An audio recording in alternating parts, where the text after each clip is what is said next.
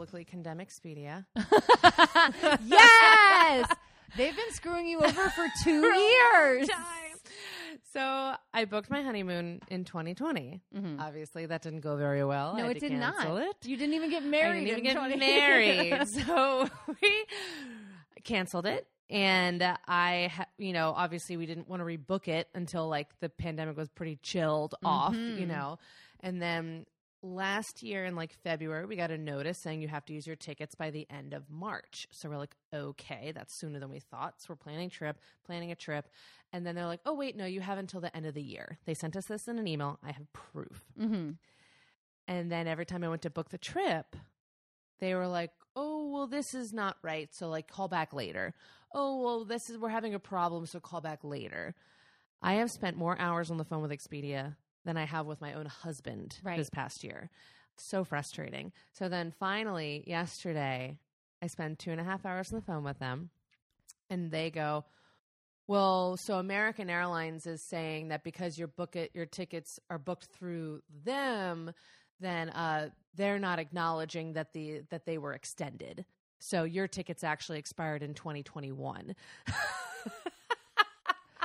See, this is why we need all of those like quality assurance recordings. Yes. So you can be like, go back through. Go back through. Find all my phone calls. Please. And I had, thankfully, I have the email proof that mm-hmm. they told me that I had until the end of the year. So I'm hoping I get my money back. Mm-hmm. But the real kicker was at one point, the guy goes, so I need to ask, um, why did you cancel your initial flight? I was like, why did I cancel my flight in two thousand twenty in the year twenty twenty? You're asking me why? I'm pretty sure it was canceled for yeah, me. Yeah, I, I don't think I had much choice in the matter. Um, stuck outside the country. Are you fucking kidding? I was like, I literally said, I was like, is that a serious question? So if anybody has a tie-in with like how we can get this money back. Yeah, if anyone has any advice, I would love to hear it because I am at my wit's end and I She's would really. Had it up to here. Yeah, because I was like, because we had to use them by the end of the year. So then I was getting all these fanciful thoughts. I was like, Case and I were going to go the first weekend of December Beautiful. To London. Love it. Go to the Christmas markets. Perfect. And now that's not happening. Right. But that's okay. Okay. I'd much rather have the money back anyways at this point in my life. Right. Um, but we're not here to talk about trips and Expedia. We're here to talk about herstory. On the Rocks. With Katie. And Allie. This is a podcast where we talk about famous women in history. We talk about good women and bad women and fictional women and non-fictional women from all times and places because women have nuance. But keep in mind, we are drinking the entire time. And we're not historians. Yeah, we get our information from the same Google sor- searches that you might do, yeah, dear listener. Absolutely. But we do more than just read the short list. That's true. So we compile. We compile. We're compilers. Yes. I was definitely doing some comparing and contrasting this week, and uh, I'm hoping I have the right things in my story. Listen, we'll I was trying. I was trying, but there's not a lot on my person. She wrote an autobiography, but not like, again, it's really hard for us to get them, get it delivered and read it in a week. Yeah. Mm-hmm. So it, well, I was like re- reading pieces of it online, but I was yeah. like, I don't have any information on yeah. this person. But I tried. That's all right. This happens sometimes. Well, you know what? The good thing about your person is I've never even heard of her. Good. So any information is welcome information on my part. Perfect. Um, but you're busy. You're on the phone, on, on the hold phone with Expedia, on hold, and you can't click away because what if they pick up and they're and then like yep. they're like, hey, and then you don't immediately get back to them and then they hang up on you. Yep. After all that hold. Oh God. That was the worst part about yesterday is I literally couldn't even do anything yeah. because I had to be in front of my computer and look at all the codes that they'd sent me. The worst. But you're busy doing that. So you can't look up these women and see what they look like. You have to stay alert and focused. Um, so we're going to describe them for you. So you have a picture in your head while Perfect. We're telling their story. Mm. We're going to get a little physical, physical. Allie, who are you doing and what does she look like? I am doing Celia Cruz, Ooh. And she is a Black Hispanic woman originally from Cuba. She Ooh. Has a stunningly symmetrical face, including large eyes, lush lips, and a prominent nose. But honestly, sometimes it's really easy to overlook how beautiful she is because her performance clothing over the years got more and more eccentric. I mean, Ooh. colorful wings and sparkly sequins and wigs and feathers. And so she is just a bright, colorful pop star. Oh, no, I, I guess I wouldn't say pop star. A Latin American music star. Okay. Celia Cruz. That's what she looks like. So I am doing Aunt Jemima. She has had a few different looks over the years. Uh, in the beginning, she was a very racist depiction of an enslaved woman with an apron and a handkerchief on her head. Um, and, you know, just the big red lips, the very, very mm-hmm. dark skin. The caricature um, version. A very caricatured version. Mm-hmm. Um, and... Uh, But the last, um, the latest Aunt Jemima, uh, she was a kind-looking black woman with a big smile, shiny white teeth, a short perm, and pearl earrings, most often smiling up from a bottle of maple syrup. um, and yeah, that is what she looked like. We'll talk about all of the women who uh, portrayed her, um, but that for uh, up until the very like last depiction of her, it was always handkerchief, mm-hmm. like typically a heavyset woman, apron, like very, very upsetting. Hattie McDaniel yeah. depiction. Oh, yeah, yeah. Mm-hmm. And uh, we get into that. We even I even mentioned Hattie. Oh, amazing. So yeah, uh, do you want to know what you're about to drink? I am. I'm assuming there's syrup in it. Yes. Um, so my cocktail is called Ode to Nancy. Ooh. Who's Nancy? We'll find out. Oh. Um, so it is an ounce and a half to two ounces of bourbon, an ounce of heavy cream, half ounce of maple syrup, vanilla extract, cinnamon, and nutmeg.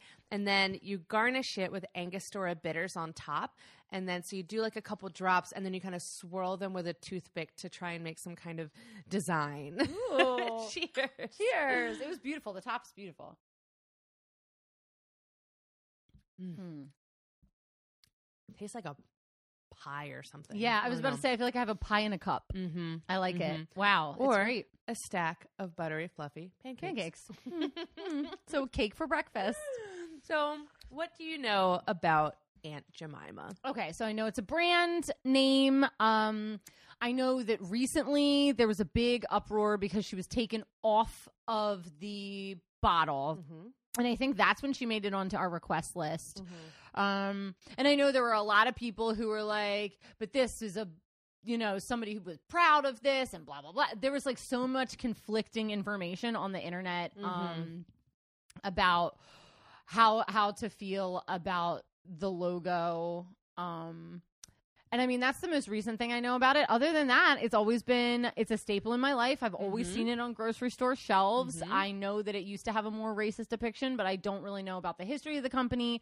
I don't know why they chose it, but I just remember Facebook being like, stupid snowflakes are insulted uh-huh. by everything and mm-hmm. you don't even understand economics. I remember a lot of that and I was like, ooh, interesting. Yeah. I'd love mm-hmm. to know more. Yes. So all tell right. me more. I'm going to get into all of that. Wonderful. So my sources today were the History Chicks, uh, Dig, a history podcast. Uh, we love Dig on this show. Yeah, we they do. do such good research. They do.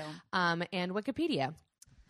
So I most often associate Aunt Jemima with maple syrup. Mm. But before it's time for syrup, you have to make a pancake. This is why our story starts with two men with a vision to revolutionize flour mills. It's a pancake mix? Yes. Oh. In eighteen eighty-eight, Chris L. Rhett and his friend Charles G. Underwood bought a small flour mill at two fourteen North second Street in Saint Joseph, Missouri. They knew that the flour industry itself was kind of overrun. That's why the original mill went out of business in the first place. It couldn't keep up with all of the competition. So they were looking to do something a little different. And they saw an opportunity in all of the excess flour and cornmeal that was left over from making the big batches. So they're like, all right, what can we do with all of this little bit of extra stuff? And they're like, what problem can we fix with this? And they said, you know what? The biggest problem in the eighteen hundreds is bad pancakes. The, that's it? That, not, that's it. Not slavery. Not according to these guys. Right. The pitch basically went like this. Are you tired of flat, rubbery pancakes because you didn't use the exact right amount of ingredients? No more. Introducing self-rising pancake flour. Just add milk and you'll have fluffy pancakes in no time. The two men figured that if they could make the perfect, foolproof pancake recipe and then put everything you need together and just package it into a little paper bag that you could just add milk to, then it would revolutionize the American breakfast. The first notation of the recipe was from November first, eighteen eighty-nine, and that piece of paper is still in a museum today. Wow, almost happy anniversary. It's I know. November third right now. That's crazy. Pancake anniversary. Um, and it was also marketed as a more hygienic way to buy something. So previously, you know, you'd go to the market, the flour is in a barrel, the cornstarch is in a barrel, the baking soda is in a barrel, and you'd have to just like kind of scoop it out and put it in your bag and take it home. You're digging. You didn't know what was in that, whose hands were in that barrel, whether mice got into the barrel. But with Pearl Milling Company self-rising pancake flour, you're the first one to touch it since it left the factory. And that was really appealing to people because also, like, I feel like we learned a lot about germs in the, the pandemic, the Civil War. Uh, oh, yeah, the Civil War. And then now recently, because when I was a kid, there were still barrels of uh, candy mm-hmm. in, in Giant that you could, like, scoop out. Oh, yeah. Mm-hmm. That's really gross. Yeah. A barrel of gummies? A How long have they been gummies. there? I don't understand. So this was revolutionary in so many ways. It was one of the earliest examples of a ready mix. People fucking loved the idea of, like, I just buy this and then I have pancakes. Yeah.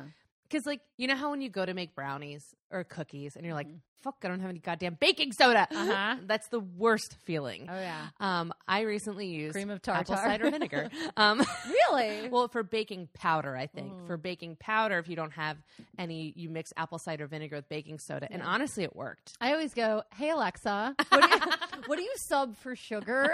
Like, every time. I love that. So it's individually packaged. Um, and... Oh, yeah, and it's one of the first products to be individually packaged, which was really exciting for people because then not only is it easy to grab, but people get familiar with your brand, which mm. was not really a thing right now. People didn't know flour ba- brands. Yeah. It was just like stamped on the side of the barrel, right. I guess.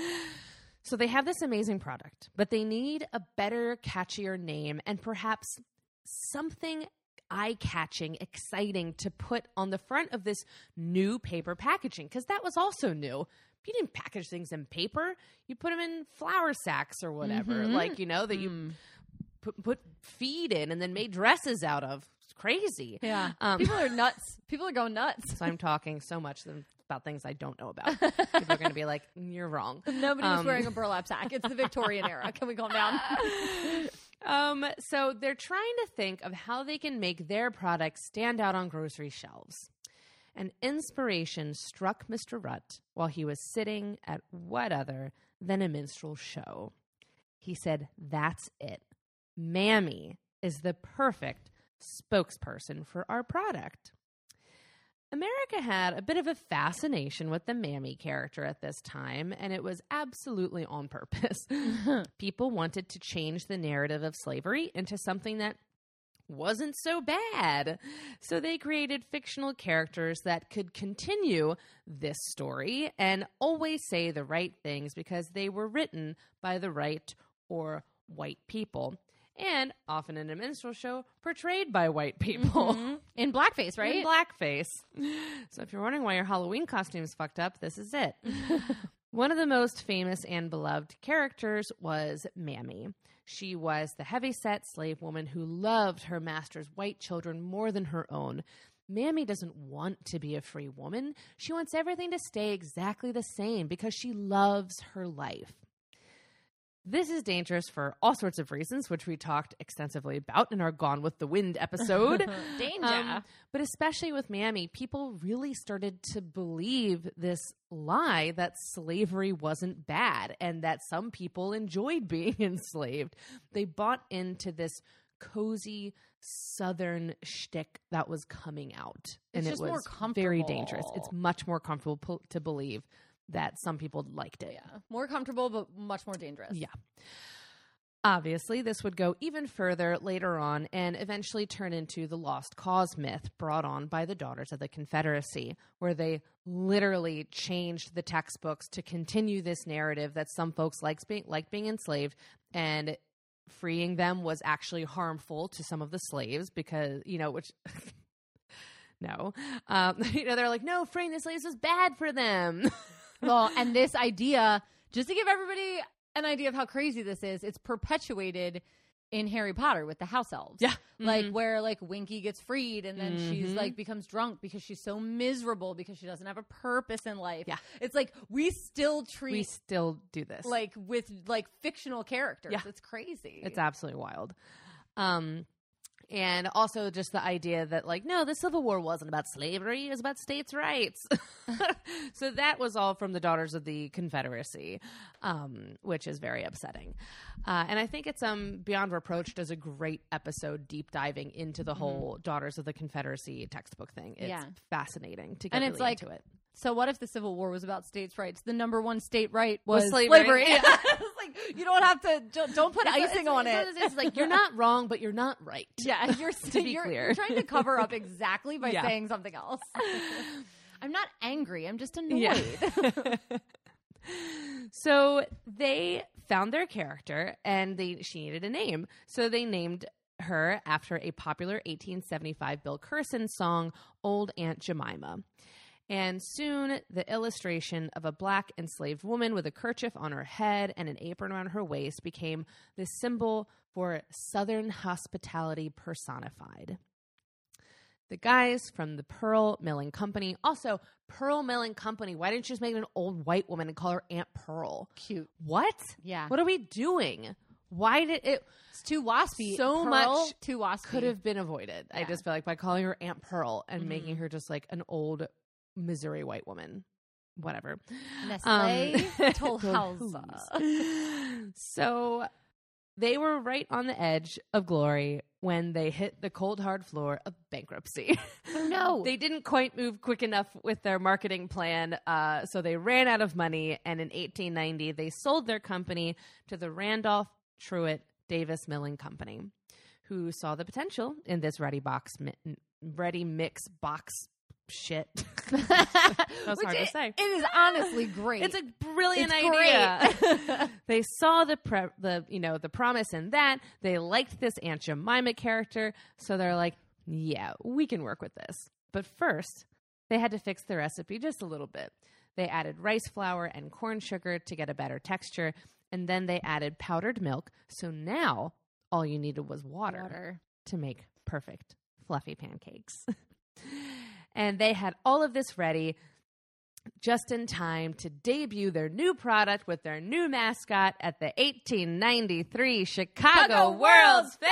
Fair. We love it. We know it. Everybody's there. Oh. Suck it, Saint Louis. If I could be a fly yeah. on the ca- carousel. Oh my gosh. The Chicago World Fair. So they decided that they were going to take things a step further and make Aunt Jemima a real person that people could interact with. So they held auditions for the Pancake Queen, and a woman named Nancy Green landed the role. Nance. Nancy.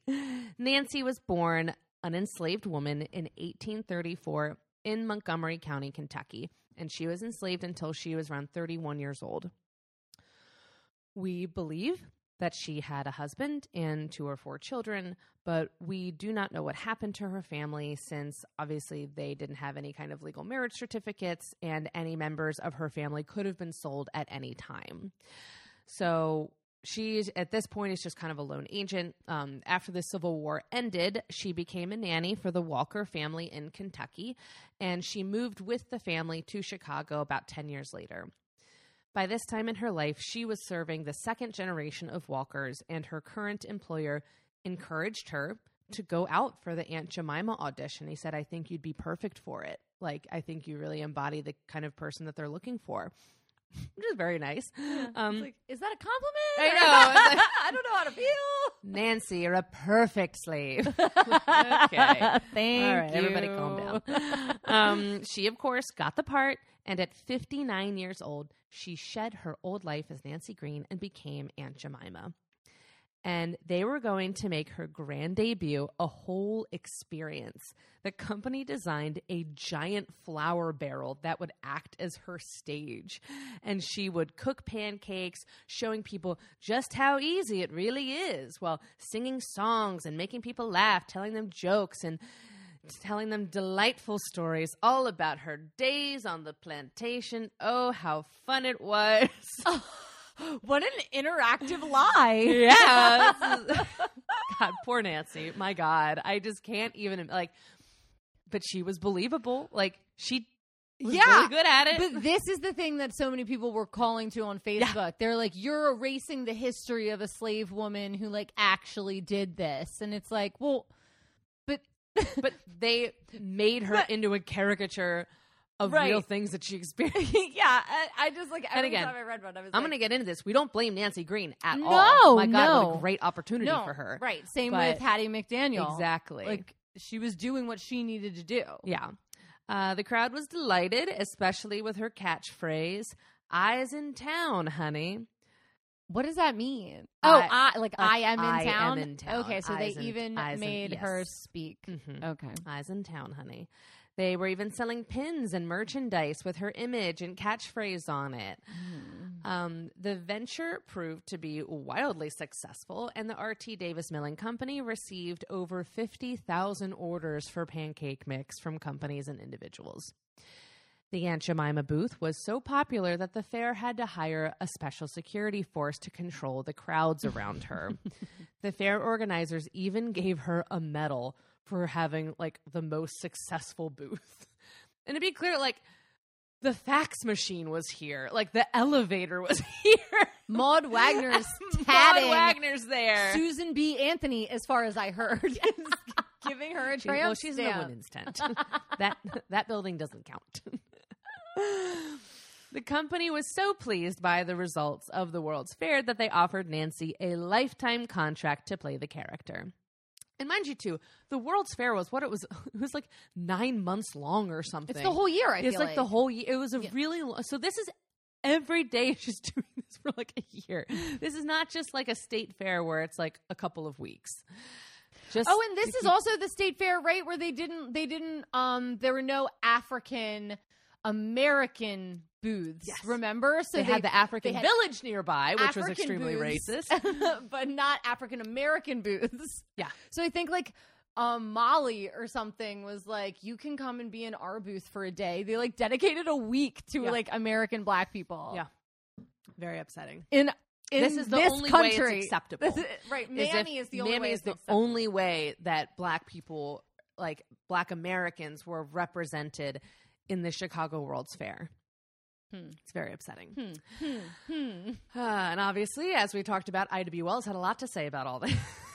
Yeah. She was handing out pamphlets. She's, she's like, she's this is pissed fucked up. She's not going because she's mad about the. Yeah. yeah listen, this is a big alumni episode, oh, yeah. guys. All the hits are here. Um, Her so... story's greatest hits. So for the next seven or thirty years, that fact is a little muddled. Uh, Nancy worked for the company. Seven selling... or thirty? Yeah, it was weird. I was like trying to like do the math because like. I don't know. We'll get into it. Got it. So she traveled all over the U S demonstrating and selling ready pancake mix. People wanted more, so the company decided to give her a backstory. We thought things were dicey before. Just you wait for the backstory okay. that the ad company came up with for Aunt Jemima. I am fully prepared. Is I your think. Breath baited? I think. Yes, it is. Aunt Jemima lived in a tiny cabin in Louisiana where she was the loyal cook for Colonel Higby, a plantation owner on the Mississippi. When Union soldiers during the Civil War threatened to storm his plantation and rip off his mustache, the story goes she diverted them with her pancakes long enough for the colonel to escape. The troops were so smitten with her pancakes that after the war, One of the soldiers, who happened to get a job at a flour mill, traveled back to that little cabin, cabin to find the mammy with the magic pancakes. He bought the recipe from her, but she insisted that she come back with him to make sure he did it right, since her name and face was going to be on the box. And the rest is history. This led to her being known as the cook whose cabin became more famous than Uncle Tom's. I am, you didn't know it got this deep, did you? No, no I am didn't know. Really upset by uh, every second of that. That was really hard to listen to. Um, I like every sentence. I was like, I have something to say about that. Oh, I have something to say about yep. that. And now I'm speechless. And now you're just speechless. Exactly. There was even a story published in nineteen twenty that said General Lee himself would stop by Aunt Jemima's cabin to get pancakes. This, this is some Kentucky Fried Chicken yes, bullshit. This like background. Okay. This was all in an effort, again, to not only sell more pancake mix, but to bring back the magic of the old South. Lady Antebellum. And have people reminisce about the good old days when the South was a true Garden of Eden. Stop. Garden of Stop. Eden. They did not say that. Wow. It's Did like, their theme you know, song have something I mean, to do with Dixie? Who won what war? It didn't matter when there was good Southern cooking on the table. I mean, listen, I will say, look, the North won this war, but they are complicit in letting old money do what they want in uh-huh. the South afterwards. Mm-hmm. Very mm-hmm. much so. Just like, okay, yeah. slap on the wrist. Yep. And here's the thing. Southern food, absolutely delicious. But this whole cultivated, like, well, racism doesn't matter because we all like Southern food. Right. It's like, well, yes, we like Southern food, but also the racism was bad. Right. Like, we can, we can acknowledge We both. can separate both things. The story is continued, and she eventually got family members.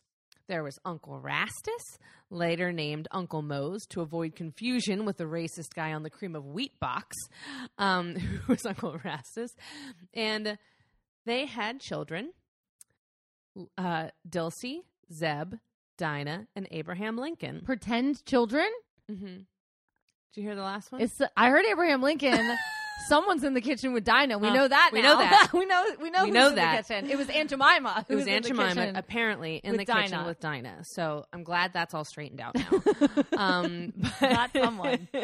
Um, they named their child Abraham Lincoln. Yes. Yes, Allie. That's Harry because Potter. That's what Aunt Jemima does. She brings together the North and the South over a big, fluffy stack of pancakes. Okay. I've never said fluffy so many times in my goddamn life. This is true.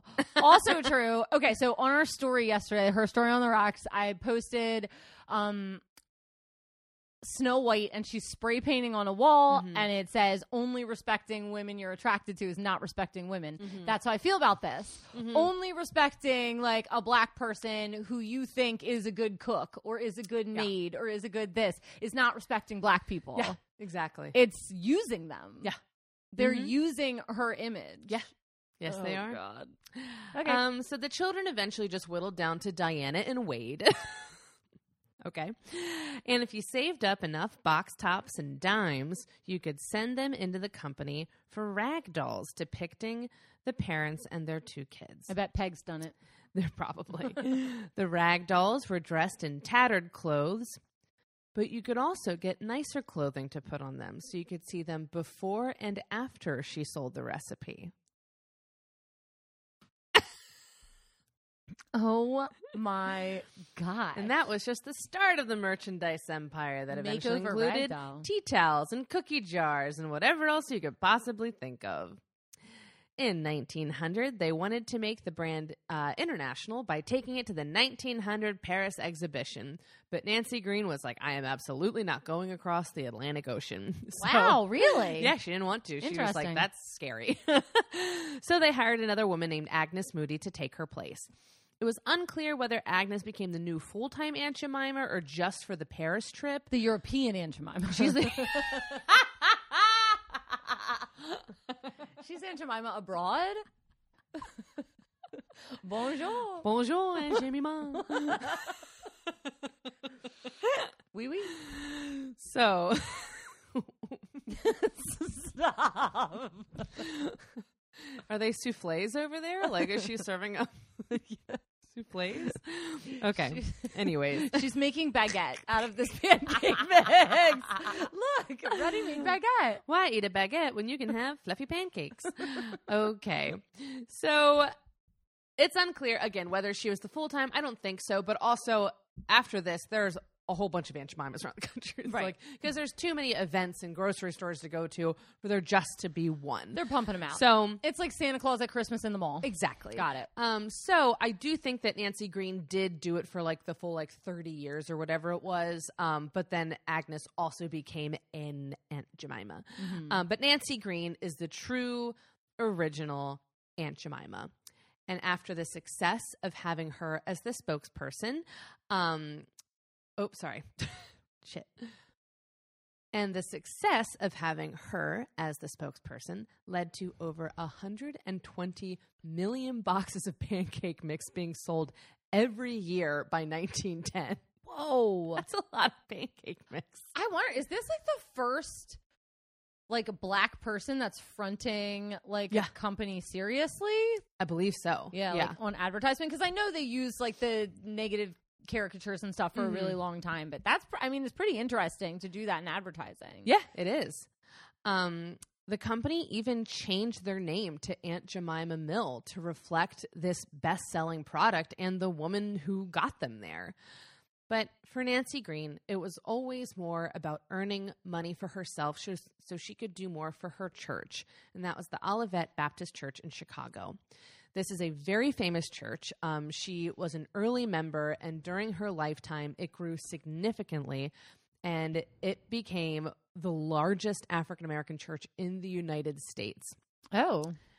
By the end of her life, the membership was between nine and ten thousand. Holy hell. That's a lot of people. Mm-hmm. That's like one of those ones you see on T V exactly. when you're hungover on Sundays. Yep.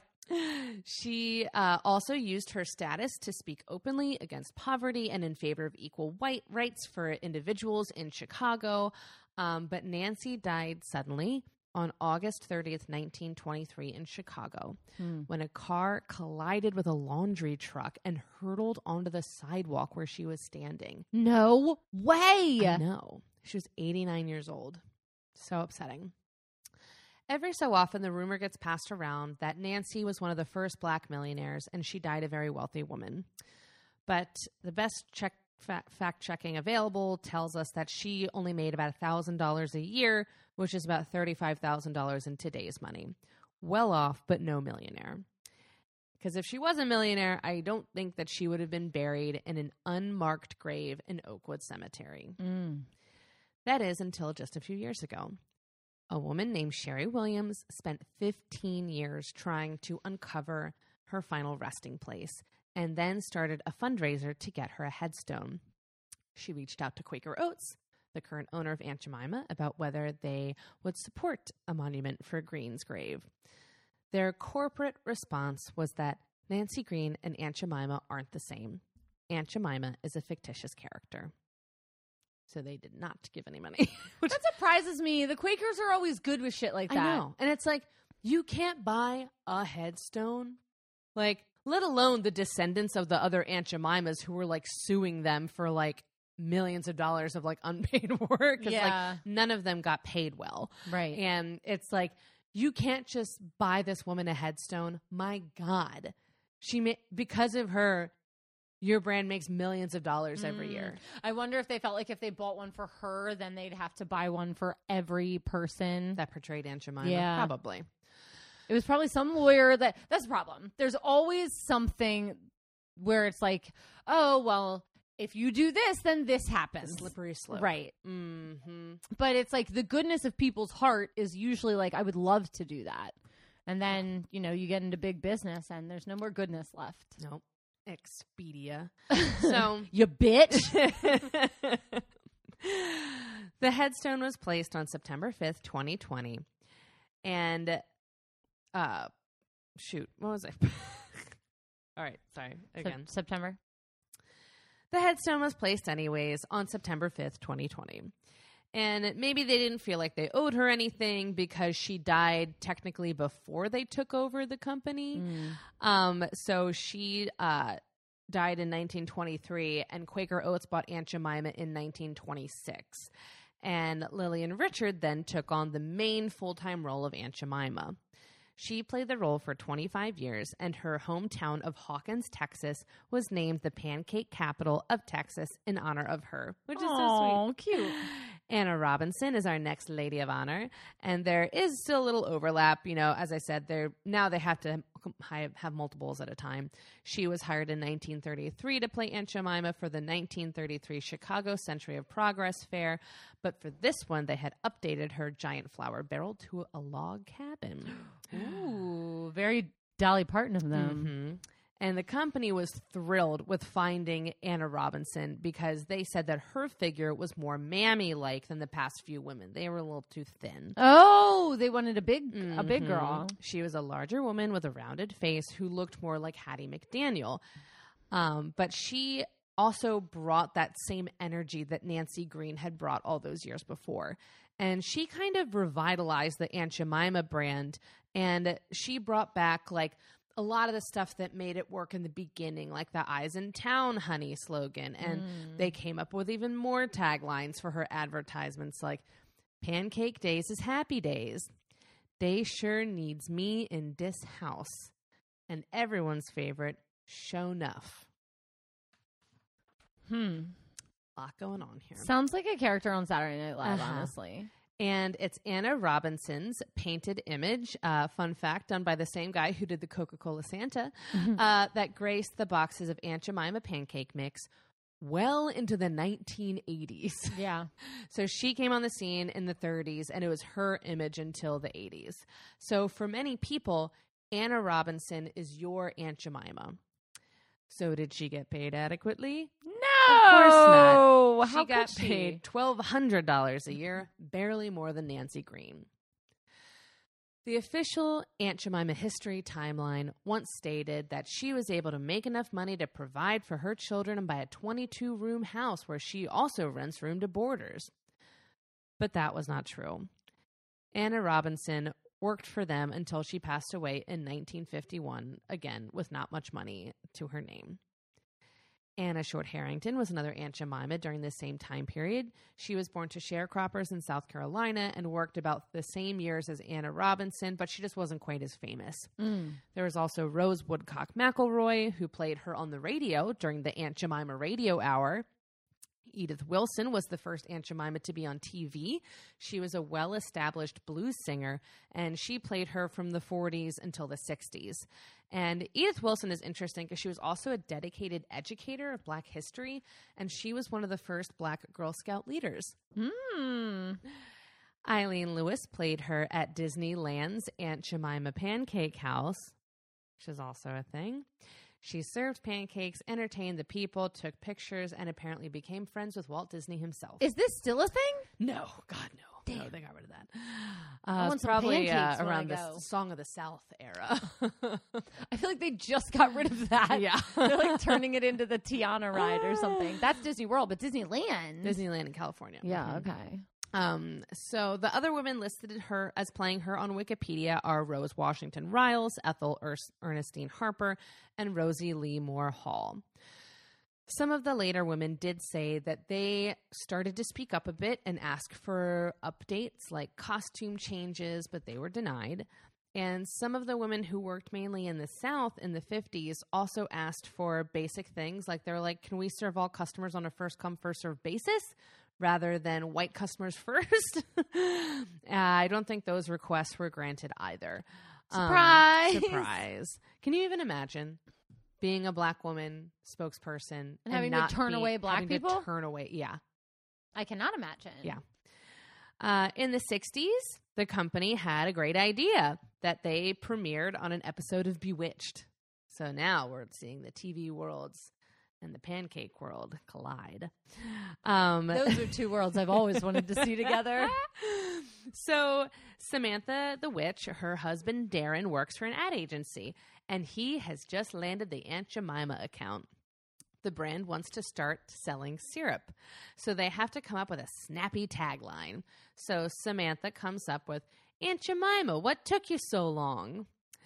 And with the syrup came a very small update. Aunt Jemima has a headband instead of a headscarf. So they're like, okay. Okay. Sure. All right. Um, but yeah, I can't believe that the syrup didn't come until the sixties. I literally didn't even know that they made pancake mix. I feel like I knew she was on other stuff, but I thought syrup was their initial mm-hmm. thing. I mean, it makes sense. If you're going to be marketing pancakes, syrup is like the next. Yeah. That's why Samantha said, "What took you so long?" Yeah. What an idiot. Um, it was funny though. What I, an idiot. I also think of when... You know, obviously now I use real maple syrup because mm. Maura has guilted me into using real. Just kidding. It really is delicious, and it's not corn syrup. And a thousand dollars of yeah, an inch. Um, but I, I just remember the look on Maura's face when I was like, "Yeah, I used like Aunt Jemima syrup," and she was like, "Why?" She was like, "It's not even real. It's, she goes, not- it's just."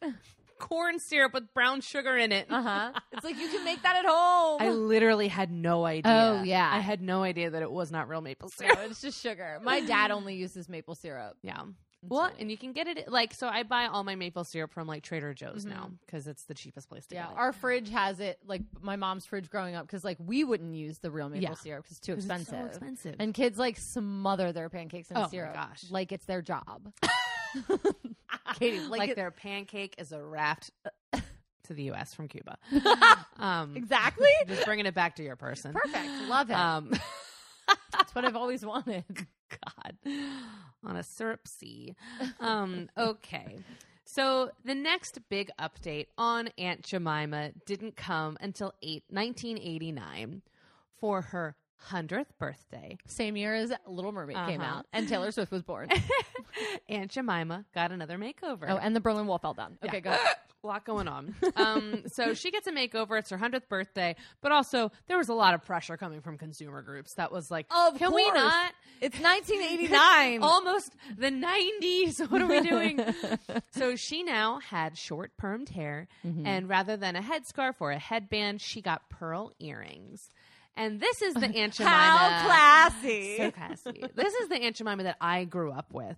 And frankly, like, her logo does remind me of walking down to the grocery store on snow days with my brothers and mm. buying pancake mix and syrup.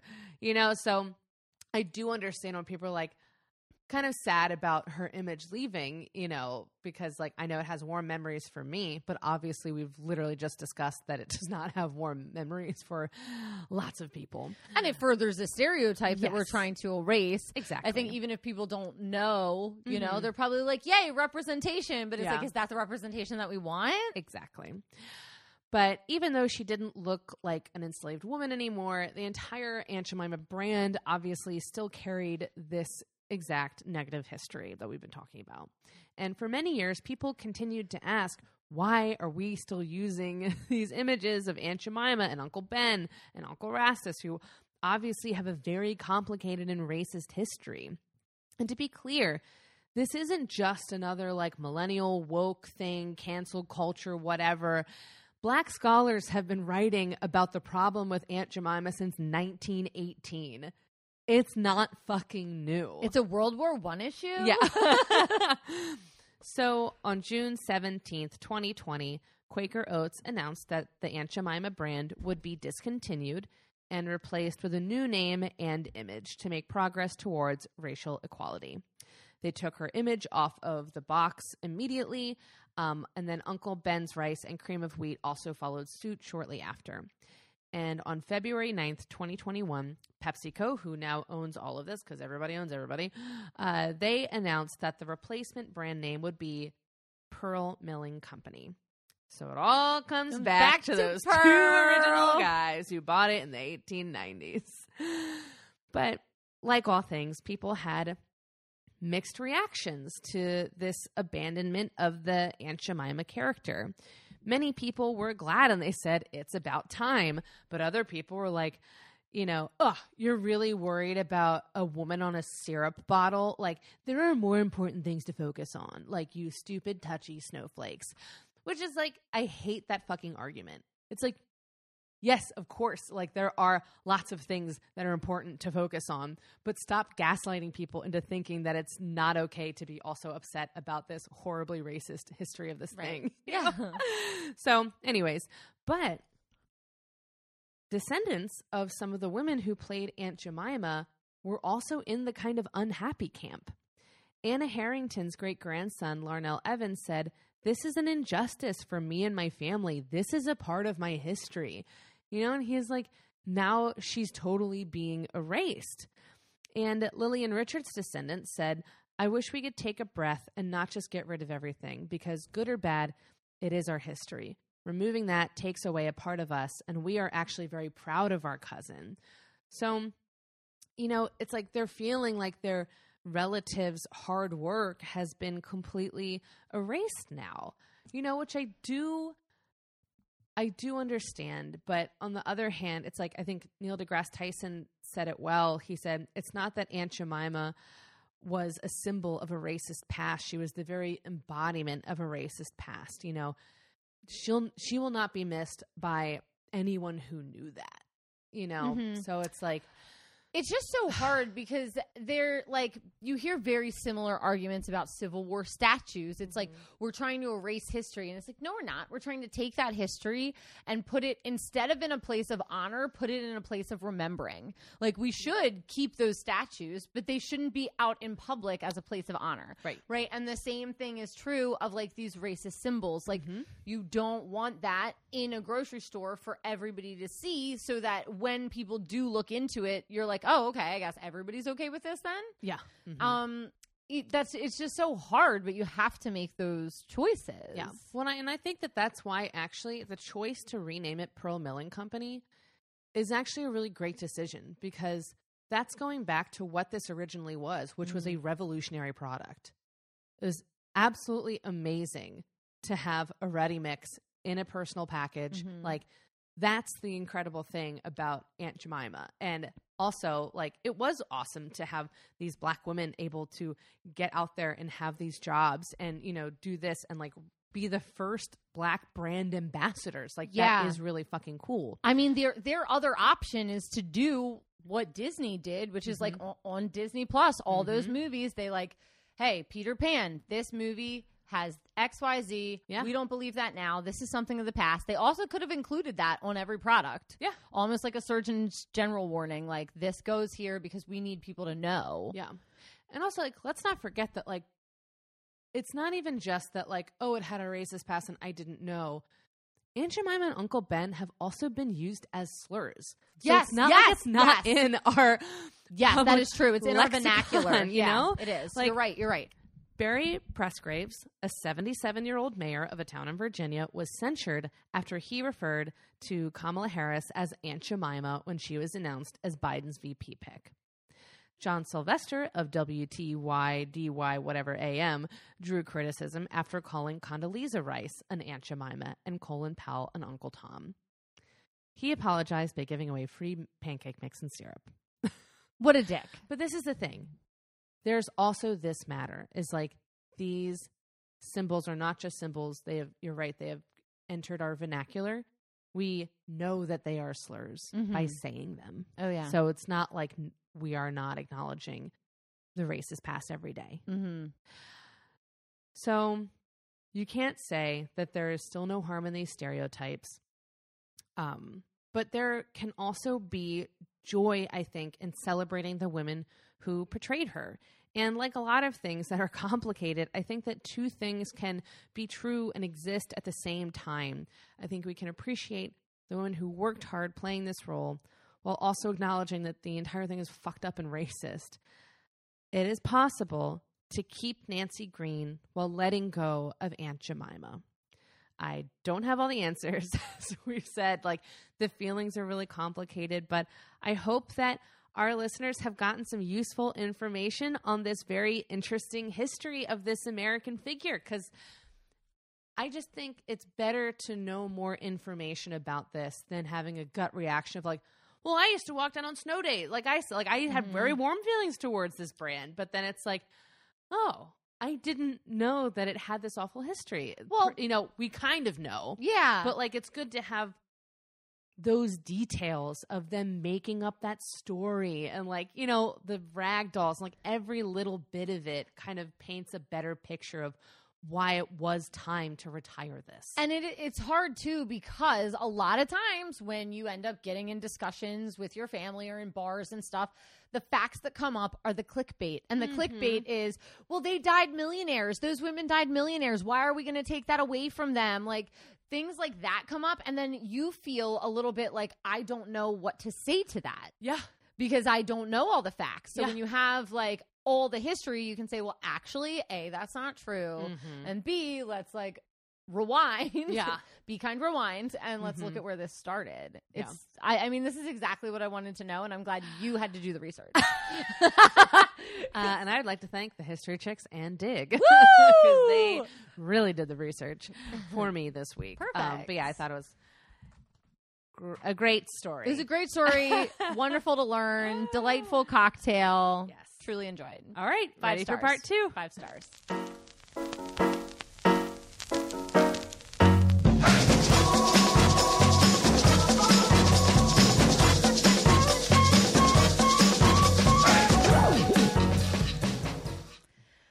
Podcast part two. Part two. Back with a very fun, fruity drink. It yeah. looks exciting. What is it? It is called La Reina de Musica. Ooh. Listen, my Duolingo's really kicking it. It means the queen of music. Mm-hmm.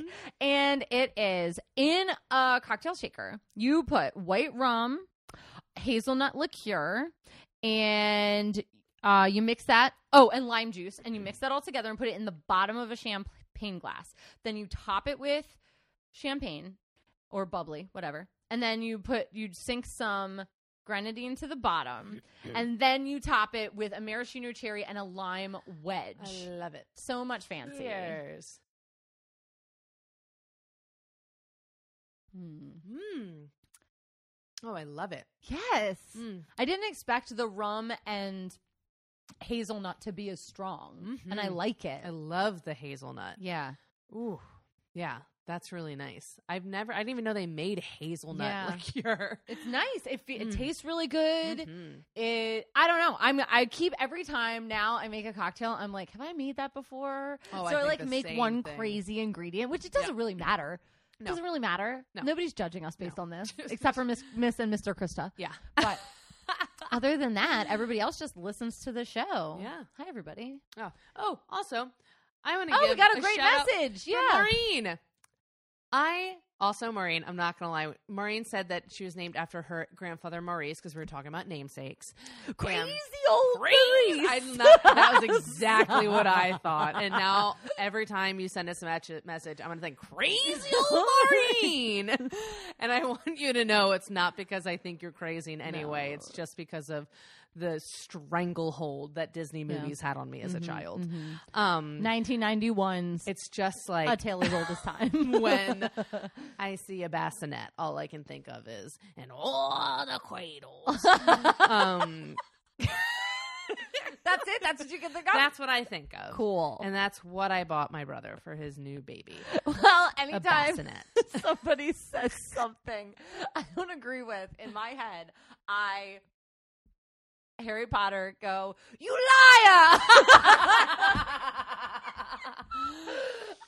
I yeah. thought you were going to say, we'll take the lot. Sometimes. That's the other thing. Anytime I'm really impatient, I go, I've done my waiting! twelve years of it! In Azkaban! I, I yell a lot of things from Harry Potter movies. It's a, I brought up Harry Potter too much tonight.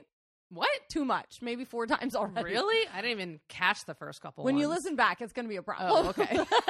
Okay. All right, but yeah, Maureen. Okay, I crazy want you. Old crazy Maureen. Old Maureen. What a great message, and I love naming a girl Maureen after yeah. Maurice. I think Perfect. That's delightful. It is.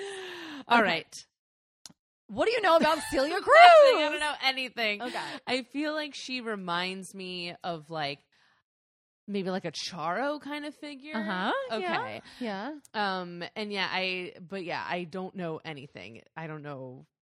No, I don't know. That. Yeah. I mean, Like, she just has a pleasant story. Oh, good. It's a, relatively a pleasant story. She had a happy life. She had a decently long life. She had a lot of success. Okay. She worked her ass off. And I just, like, I understand why she was requested. And I think I must have to be missing some glaring negativity somewhere in her story. But if not, like, great. Yay. Yeah, I love it when this happens. That. When it's just, like, I was digging. I was really digging. Okay, first thing you need to know is her name is not only Celia Cruz. It is Ursula Helera Celia de la Caridad Cruz Alfonso. Flotsam Jetsam, now we got them, boys. My goodness. And yes. Ursula. It's a really good name. I love that. It's a good name. She was also born really close to your birthday, October twenty-first. Oh, my gosh. Yes. That's my friend Hannah's birthday. Oh, great day. Mm. Great day. Good Delightful. For you, Hannah. So October twenty-first, nineteen twenty-five in Cuba. Her dad was Simon Cruz, and he was a railway worker. And her mom was Catalina Ramos, which is also one of your friend's last names. Oh, yeah. Yeah. It is. Crazy. Mm-hmm. Here we go. Anyway, and she was a homemaker. Celia. Okay. Sources are wild here. One source said she's the oldest of fourteen children. Whoa. Uh, lots of kids. That's but then another source said, like, she was the oldest of three siblings, but their mom took in a whole bunch of cousins, and then she also had step-siblings. Oh, okay. So I can't, I couldn't really figure out how many actual full-blood siblings she had, but it doesn't mm-hmm. matter because no. it's chosen family, and if your yeah. mom's taking in kids, then you have a lot of siblings. If you felt like you had fourteen siblings, you yeah. had fourteen siblings. If you felt like your family was stretched that thin, yeah. then here we go. And she was the oldest in all the, in every story, so she often would hold the kids and sing them to sleep. Oh. According to her mom, she began singing before she began talking. She was nine or ten months old, and she would sing to herself in the middle of the night to soothe herself in her crib. Hmm. She also sang in her school days and in her neighborhood ensemble, so she was just out and about singing all the time.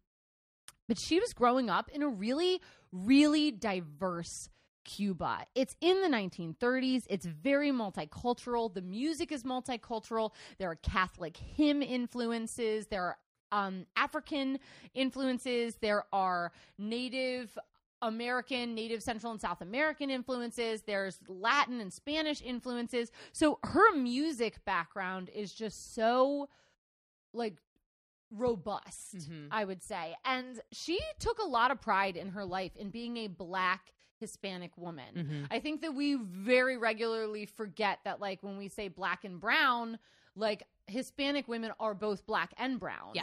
Mm-hmm. And white, re- really, depending on if um how deep the rape goes in your line, yeah. right? Like, far back. If you're talking about, like, people coming from Spain and Portugal mm-hmm. and, like, raping the women and ruining the villages, yeah.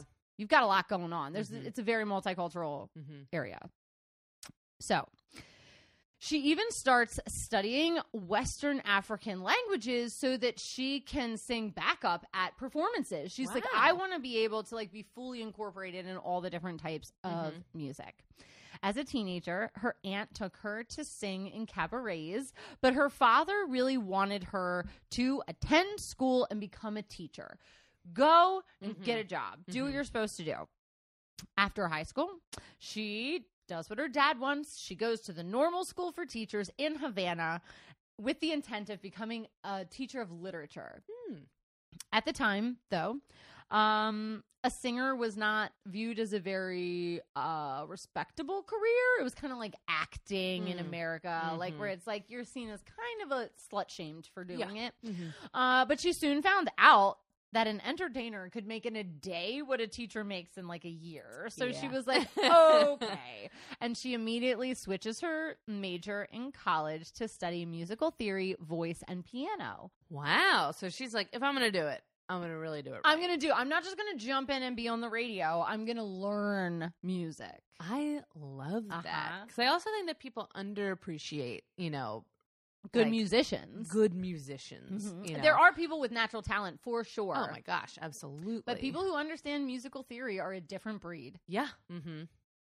And then the people who have it, as Simon Cowell would say. You don't have it. I was like, damn. I want to have it. Okay. One day, Her cousin took her to Havana's radio station, where she became a contestant on an amateur radio contest. This was her first time ever using a microphone, and she sang a tango song and won first prize. And it was wow. a cake. First prize oh, no. was a cake. But okay, okay you know, cake, Cuban cake. I don't. What kind of cake do they have in Cuba? I don't it's know. Not Smith Island cake. Rum cake? That would be great. Rum raisin? I hope. I, I'm going to have to look into Cuban cakes. Yeah. I don't know.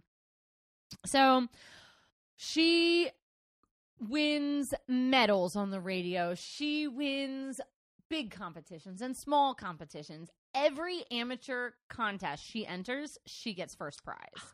All of them. So we didn't find out about this early twenties section of her life until later. But around this time, Celia is kind of living in a very politically unstable Cuba. And obviously there's a big socialist communist takeover kind of happening. Um, and later, when she is in and out of the U S, the government is definitely watching her. They are worried about her affiliations, but her husband and her fellow performers later in life are like, she never talked about politics. Yeah. She did not care. It was because she was Cuban that she was blacklisted. Yeah. Which is really troublesome. Mm-hmm. So this woman, Isolina, was a Cuban composer and one of the first people to be really, like, recognize Celia as, like, the next up-and-coming thing. And she asks her, join my singing group for a performance. And this really starts her participation in ensembles. Ooh, her okay. early career is all ensembles, no solo work. So she is singing in Havana's most popular cabarets. She's hired as a dancer, as a singer, and she's very successful in Mexico and in Venezuela. And she starts making her first ever recordings. She's mm-hmm. recording all over Latin America. Her big break comes in nineteen fifty when the super famous singer Mirta Silvia returns home to Puerto Rico. So now there's an empty slot in this band. Ooh. And they want her to fill the lead singer spot. And she's like, yeah, I'll do it. But they're taking a chance on her because she is their first black front woman. Okay. And people were not happy with it at first. Mm. I think some of that is heartache over losing the band's original front person. Yeah. Like, I can understand that. I was really mad when Ginger Spice left. But at some point. Well, it reminds me of when Dolly Parton took over on the Porter Wagoner show. And then people were pissed. People were pissed. So, like, we don't know this woman. Like, is she going to be as good as whoever was on before? I don't even, re- nobody remembers her name. Um, no, I'm sure a ton of people do. Yeah. But, you know, it's like that feeling of losing something you're familiar with is so hard for people. Yeah. Even like um, Kelly Ripa taking over for Kathy Lee. Oh, like people were like, I was devastated. Regis and Kelly. Ew. Who and now we're all that? Like, I love Kelly. Yeah. She's drop dead the best. I love her. When Casey and I were staying in a hotel in okay. D C Monday mm-hmm. morning, we got to watch Live with Kelly and Ryan. Perfect, right? It was great. They're best friends. I love it. But they're um, also like of a wealthy class. I don't understand the yeah. conversations they talk about. Yeah, I'm like, I don't know. I don't know what's going on. I don't understand it. But it just like, you know this. Mm-hmm. Regis and Kelly. Previously Regis and Kathleen. That was my morning show when I was mm-hmm. a kid. I of fucking course. Loved it. So yeah. it was so nice watching it again. Uh-huh. Anyways, but yes, agree. This is yeah. the same thing. It is. This is exactly the same thing. So in her first rehearsal with the group, she meets her future husband, Pedro Knight, who was one of the band's trumpeters. Um, and again, she wasn't received great by the public at first, but the band had a ton of faith in her. They were mm-hmm. like, she's good, she's up and coming, she'll last for a long time. By December fifteenth, nineteen fifty, Celia records her first song with the group, and people fall in love with her, oh, of course. course. And then she participates in this group for fifteen years. Wow. They record one hundred eighty-eight songs. She wins her first gold record.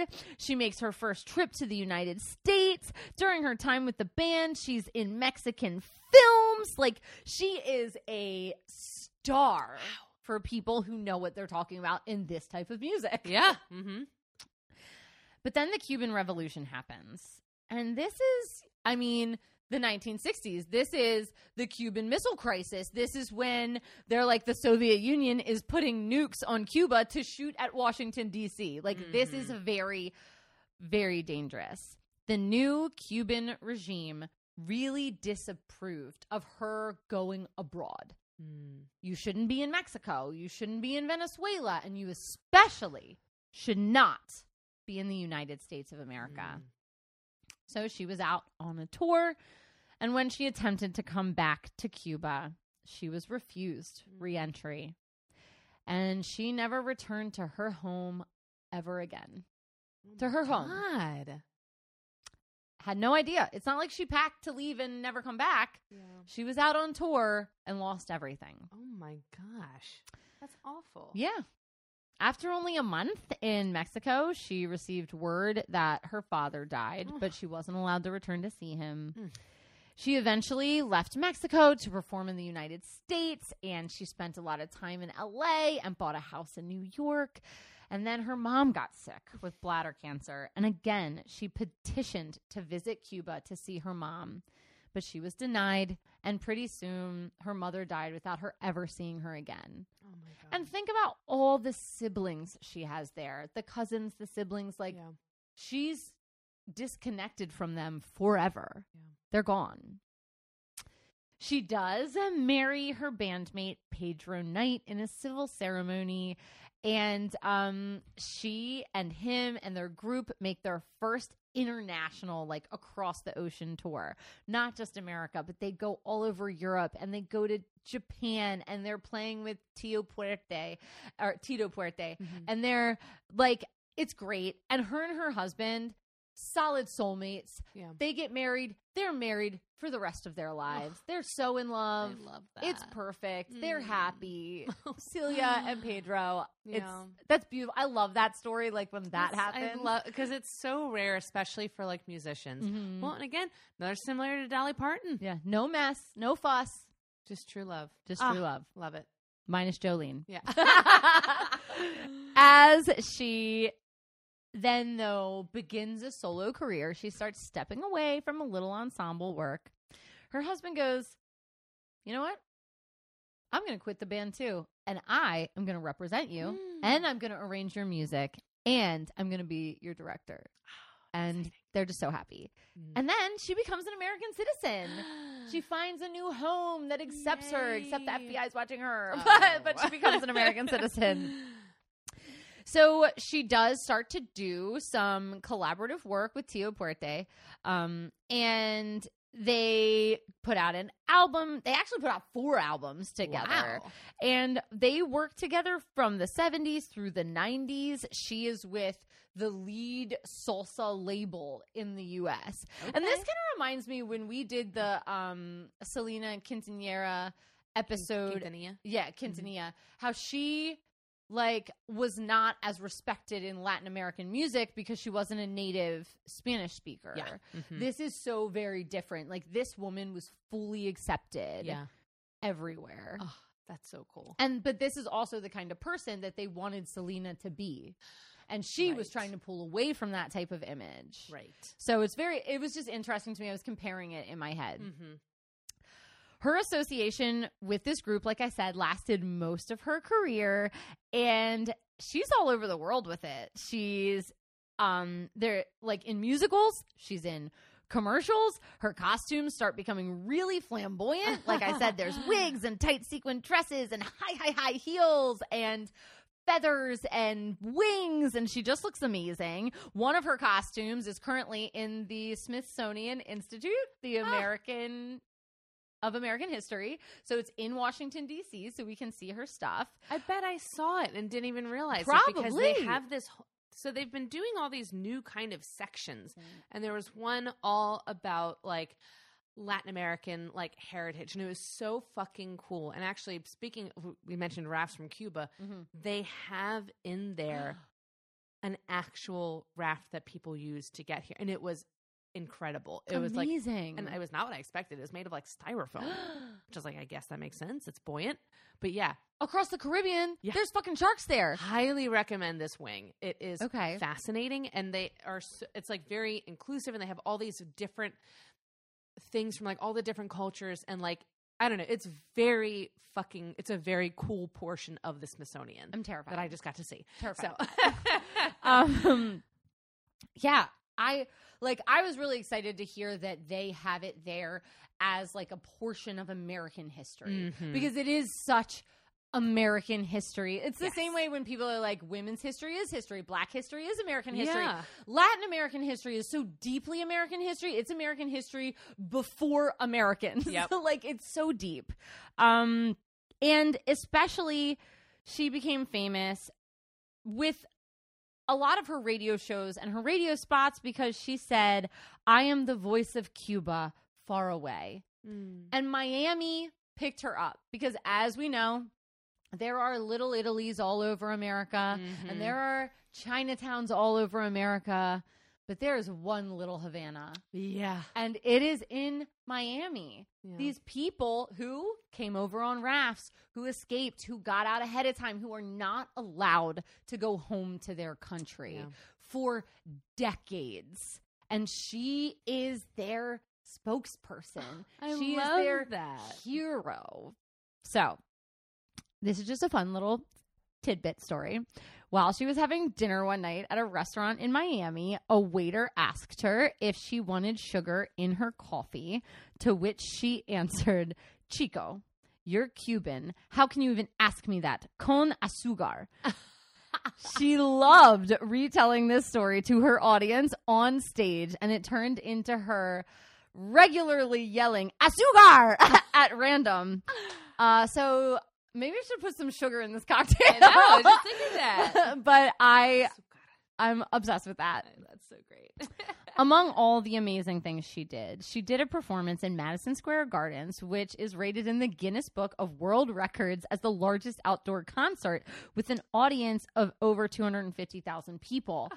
because she performed at free concerts. Mm-hmm.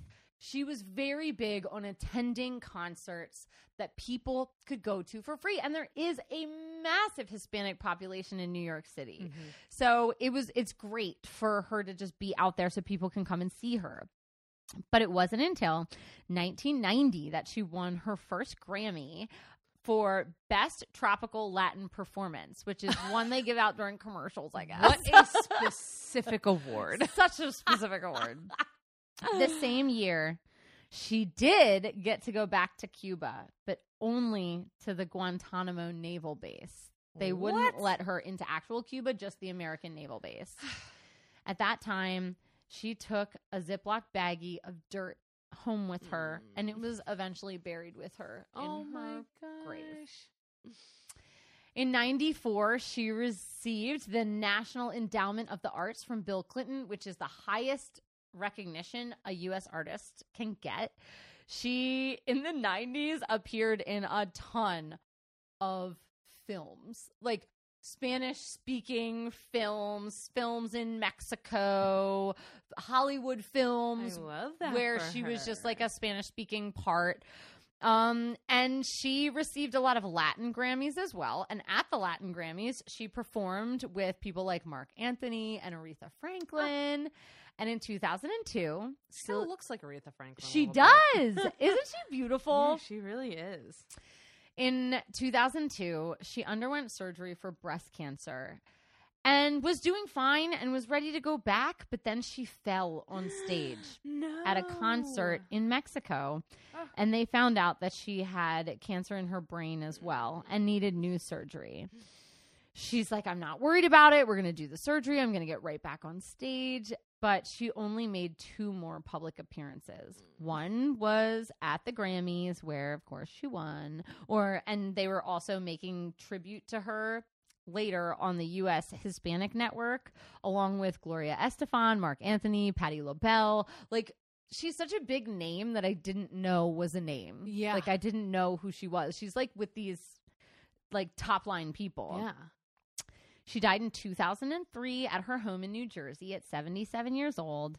Uh, her remains were sent to Miami for two days so mm. that all of the exiled Cubans could come and see her. And then her body was returned to the Bronx to go to rest. She has a star on the Hollywood Walk of Fame. She has a wax figure. She has three honorary doctorates, one from what? Yale, one from Florida International, and one from the University of Miami. She is the in the Latin Music Hall of Fame. She has a music school in New York City named after her. There's an off-Broadway musical about her life. She has a postage stamp. She has a Google Doodle. She has all the things you're supposed to have. Yeah. Um, and in two thousand eighteen, they unveiled a statue of her in the Cuban Heritage Park in Florida. Mm-hmm. And that is Celia's story. I'm sure there's so many cute anecdotes about her, but mostly this week I watched videos of her performing um, on stage. And yeah. she performs in Spanish. And I... It didn't matter that there was a language barrier. She is yeah. dynamic. She's dynamic. Yeah. And it was just, it was so fun to watch. And I think she's amazing. And I'm so happy for the people who requested her because she's not somebody who would have ever been on our radar. And it was a joy to research. Yeah. I never felt stressed. Mm. I never felt uncomfortable. I was sad she didn't get to see her parents again or like go back to Cuba. But yeah. I was also like, what a great life. What a great love story. What uh, a great like economic success story. I love it. Good for her. Good for her. Now, if you've read her autobiography and there's more, let me know. Let us know. And then I will add a little uh, addendum to this episode. Perfect. Okay. All right. Are you ready to get into horoscopes? I am. All right. Season thirteen, whoop, horoscope whoop, whoop. season. We're getting close to the end, too. I Amazing. Know. I can't believe it. Okay. Celia was born October twenty-first, nineteen twenty-five, and her horoscope says that she is restless and lacking in continuity. Hmm. Unsettled in both mind and body, she needs activity and a good deal of exercise. You want to always feel free to roam and wander both physically and mentally, and that her emotions are jubilant, enthusiastic, and highly optimistic. You're socially naive and blissfully unaware of real human differences, and you meet people on their terms. Wow. I think that really fits with her. It fits her so well. She's a Libra, right? Yeah. Um. Wait, so October twenty-first, yeah, she would be a Libra. Libra, Libra. Okay. Uh, that, I feel like, fits her very well of, like, I don't know, needing stimulation, being restless, kind of uh-huh. going from thing to thing. Thing to thing. Can't, not settled. Can't yeah. really go home. Really yeah. energetic. When you see mm-hmm. her on stage, I'm like... Yeah. That's a workout yeah. up there. Perfect. So I decided for Aunt Jemima to do Nancy Green's birthday, which was March fourth, eighteen thirty-four, which makes her a Pisces. So the furthest the website would let me go back was nineteen hundred. Wow. So. I didn't know there was a limit. Oh, yeah. The limit is nineteen hundred, baby. The limit so, does not exist. March fourth, nineteen hundred. You are emotionally in tune with someone close and able to pick up on what remains unsaid between you. With Venus on your side, you can also create a more positive relationship right now, which will help you with your work. This time around, you are in a stronger position.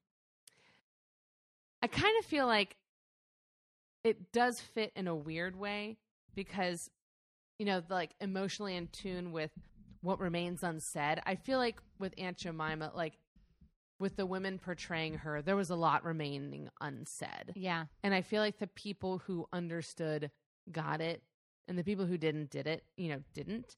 Um, but, but yeah. And I feel like, I don't know, I, it's an interesting one because obviously this is a weird mix of fictional character, but real people that are portraying her. Um, but I don't know. And I feel like it ends with her being in a stronger, it says you're in a stronger position now. And uh, I feel like Aunt Jemima is in a stronger position now where we can appreciate her for what she was and the people that portrayed her, you know? And have educated discussions about it. Yes. I mean, that's the, the that's the strongest position you can take. Right. Knowledge. An educated one. Right. Um, yeah. So it kind of fits in a weird way. Amazing. All right. Well, now we need to talk about these two women in conversation with each other in a little segment we like to call Just the Two of Us.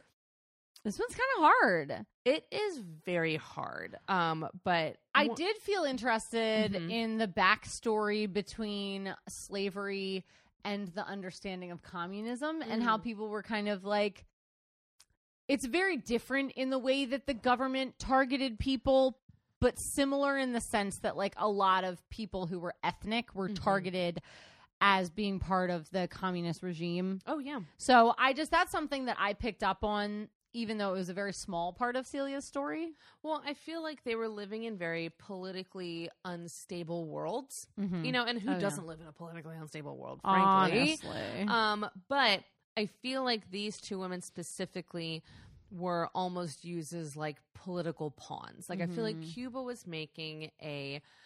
a statement with Celia mm-hmm. of like, I don't care how fucking popular you are, you're not coming back here because you went to America and that's against our rules. Right. And it's like some, and it's like, that is so out of the realm of like what Celia was interested in. Mm-hmm. Like Celia was not interested in like going in between and being a spy for the United States. No. And I feel like that's kind of the thing with like, especially the women who portrayed Aunt Jemima, they are now postmortem, most of them or all of them, in uh, this very hot political debate of like, what do we do with these racist depictions? Mm-hmm. And I kind of feel like they are caught in the middle like Celia, and we have to make examples of them when it's like, that wasn't their fault. They right. or the Hattie McDaniel, they are making do with the world that they live in, which is what Celia had to do. She's like, okay, this is the world I live in. I can't go back home. I have to make the best of the situation. Mm. And that's what these women were doing. I have to make the best of it, and this is what I'm going to do. And I think it, it puts them in this weird position of being a full-time spokesperson uh-huh. for something you didn't necessarily want to be a spokesperson of. So Celia wanted to create music, and mm-hmm. she became the guidepost for Cuban exiles. Yeah. And uh, it's the same thing that happened to the women that are portraying Aunt Jemima. It's becoming, you know, you are the spokesperson for this brand, but also for this race, racist depiction of black women mm-hmm. from the eighteen hundreds. And I don't know how to accept that. Yeah, it's very complicated. It's like asking these women who are like, I'm here to entertain. Mm-hmm. And then asking them to like answer for these crazy intense problems of the world, like racism and slavery and communism. Like that is so much to put on these women who are there to entertain and to make people feel better, which they both succeeded in. Frankly, mm-hmm. it's like, yeah. you know, of course we look back at Aunt Jemima and some people don't feel so good, but in the time, like, as fucked up as it was, like Aunt Jemima was like bringing joy to people. She's making pancakes. She's making people feel good. Like, was it good in the long run? No, because it perpetuated this horrible idea of the South. But it's like they were there as entertainers, as spokespeople, and that's a lot to put on people. And I was thinking a lot too about, you know, obviously Celia is a singer. And some of the Aunt Jemimas would sing to their customers, mm. you know? And I think a lot about, what, like, is Celia singing songs that, like, maybe do have a rich historical, you know, significance? And, like, you know, we just don't know, mm-hmm. you know? Is that a song that, like, her family sang? And, like, right. that's important to her. And, like, Aunt Jemima singing songs to customers that, like, th- some of the Aunt- Nancy Green was an enslaved woman. Right. They could be hymns, life. like hymns, like slave yeah. hymns that she sang. And some of the stories she told, like some were crafted by the company, some were her own stories, mm. you know? And it kind of feels like, what is the line between, you know, selling this cultural experience? Yeah. You know, I think one thing we maybe didn't address at all too is how both of them made, I think, people's lives easier. Mm-hmm. So I think Aunt Jemima, like, when people are like, yeah, I made pancakes from scratch. I'm like, but why? like, dude, like, it's a very, to me, it is like, women, when these came out, women didn't work full time. Like, now mm-hmm. we need shit like that. I need yeah. everything in a box. I don't have time yeah. to get the right amount of flour, the right amount of sugar. Mm-hmm. the right, And if I, if I want to, sure, I can yeah. do it. But I don't. have to. And that's really yeah. nice. And that's mm-hmm. something that was eased as pressure on me. Mm-hmm. And I think women in the United States of Hispanic or Spanish speaking descent having music that they didn't have to try to listen oh, to, that yeah. they could just enjoy because it was sung in their language. Yeah. I think that's a beautiful thing to not have to try mm-hmm. to enjoy music. And I think everybody should not have to try to enjoy art. Yeah. It should be easy. Now, I'm not like against like reading subtitles and shit like that. Like, go for it. Like, yeah. make try to experience the world in as many ways as you can. But if you're home from a hard day and trying to clean your house and want to throw on the radio mm-hmm. and you can listen to somebody sing in your language, yeah, that's amazing. It is amazing. And you're right. I love kind of the ease that these women brought into people's lives, mm. you know? And I also think that it's interesting that you talked a lot about the end, the end of her life, like people trying to preserve her image. They're putting up statues of her. You know, they're making paintings. They're giving her honorary degrees. They're putting a star on the Walk of Fame for her. Meanwhile, Aunt Jemima's image is coming back. Retracting. It's going away. It's mm-hmm. retracting. And I think that it's the difference about having someone who's really celebrating a realness of people than, you know, Some Celia Cruz is herself. She is naturally herself. That is who she is, and that's why we can celebrate her. Aunt Jemima is totally crafted, and that's why it does kind of have to recede to make more room, because I like to think of it in this way of like, we're giving this racist depiction less space so more people can know about Celia Cruz. You know? Mm-hmm. Why can't we think of it like that? Right. Of like, yeah, I would love to know who Celia, I didn't know who she was. And like, I would love for there to be more images of her out there, because she is a positive, natural image. And Aunt Jemima was crafted to make us feel a certain way. And that does kind of leave a bad feeling in my stomach of like, I was supposed to look at her and feel comforted when I walked to the grocery store on snow days. That is something they... They crafted her to make me feel that way. Mm-hmm. You know? She was for us. I mean, she yeah. was made for white people to feel comfortable. Exactly. And I, like Celia is just so authentically herself. Yeah. And both Nancy, Nancy Green and Celia Cruz are American citizens. Yes. They are both Black women. They yeah. are both, you know, they speak different languages and have different images, but they are the American story that we are not telling. Yep. Exactly. So cool. Mm. All right. Anything else to say? No, I feel like that's all I had. Yeah, I feel like that was good. That's grand. All right. So who would you like to toast this evening? So I think I just, I want to teach our toast. I want to toast people who are living in a country where it's not the native language that oh, they grew yeah. up speaking. I... I have never, ever, more than the last two years, been more aware of the language privilege mm-hmm. that I hold and that my children hold. And I am every day learning how I can better be inclusive to non-English speaking students and families. Mm-hmm. And I had no idea. Yeah. The amount, like, I have been so sequestered in such a white Christian like mm-hmm. neighborhood my whole life. I just had no idea, and I am actually pretty ashamed of it. So yeah. I I'm learning, I'm trying to learn, and I'm trying to do better, and yeah. I think we all should, for people like Celia. Absolutely. Cheers. Cheers. Mm. How about you? I am going to toast the women behind the brands, whether it's in literal spokeswoman, you know, like Aunt Jemima, and you have someone like, you know, Nancy Green mm. behind it, or, you know, just women who have good ideas in corporate America that are totally snuffed out. Yeah. I just want to celebrate them because they're there and we just aren't really acknowledging them. Exactly. And so I want to toast the women, the women behind the brands. Cheers, Cheers to the women. Ah, all right. What are you enjoying in pop culture this week? Okay. Everybody, Taylor Swift put out a new album. Okay.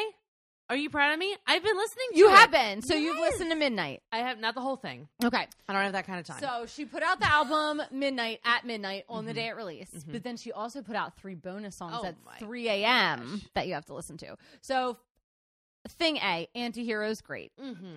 Best song on the Agreed. album. I think it's amazing. Mm-hmm. However, her three a.m. songs... I was blown away. Mm-hmm. There's one called Bigger Than the Whole Sky. Okay. You'll have to listen to it on the way home. Okay. I listened to it and I said, I think Taylor Swift had a miscarriage. And then oh. I played it for Caroline and Eliza and I said, I want you to listen to this song. And I, I prepped them because they're not going to think miscarriage. But right. I was like, tell me what you think. And they listened to the first chorus and they were like, maybe she just broke up with somebody. And then by the end of the song, they were like, oh, no, she definitely had a miscarriage. Wow. So then we Google it and everybody thinks everybody that. Everybody thinks that. And even okay. if they don't, even if that's not true, it's such a comforting. I mean, the lyrics are just like literally, what did I do wrong? Right. Like, goodbye, like saying goodbye to something I never had. Yeah. Like it is, the lyrics are stunning. So yeah. I am just like, of course I love her. Of course I think. All her, all of her is perfect. Mm-hmm.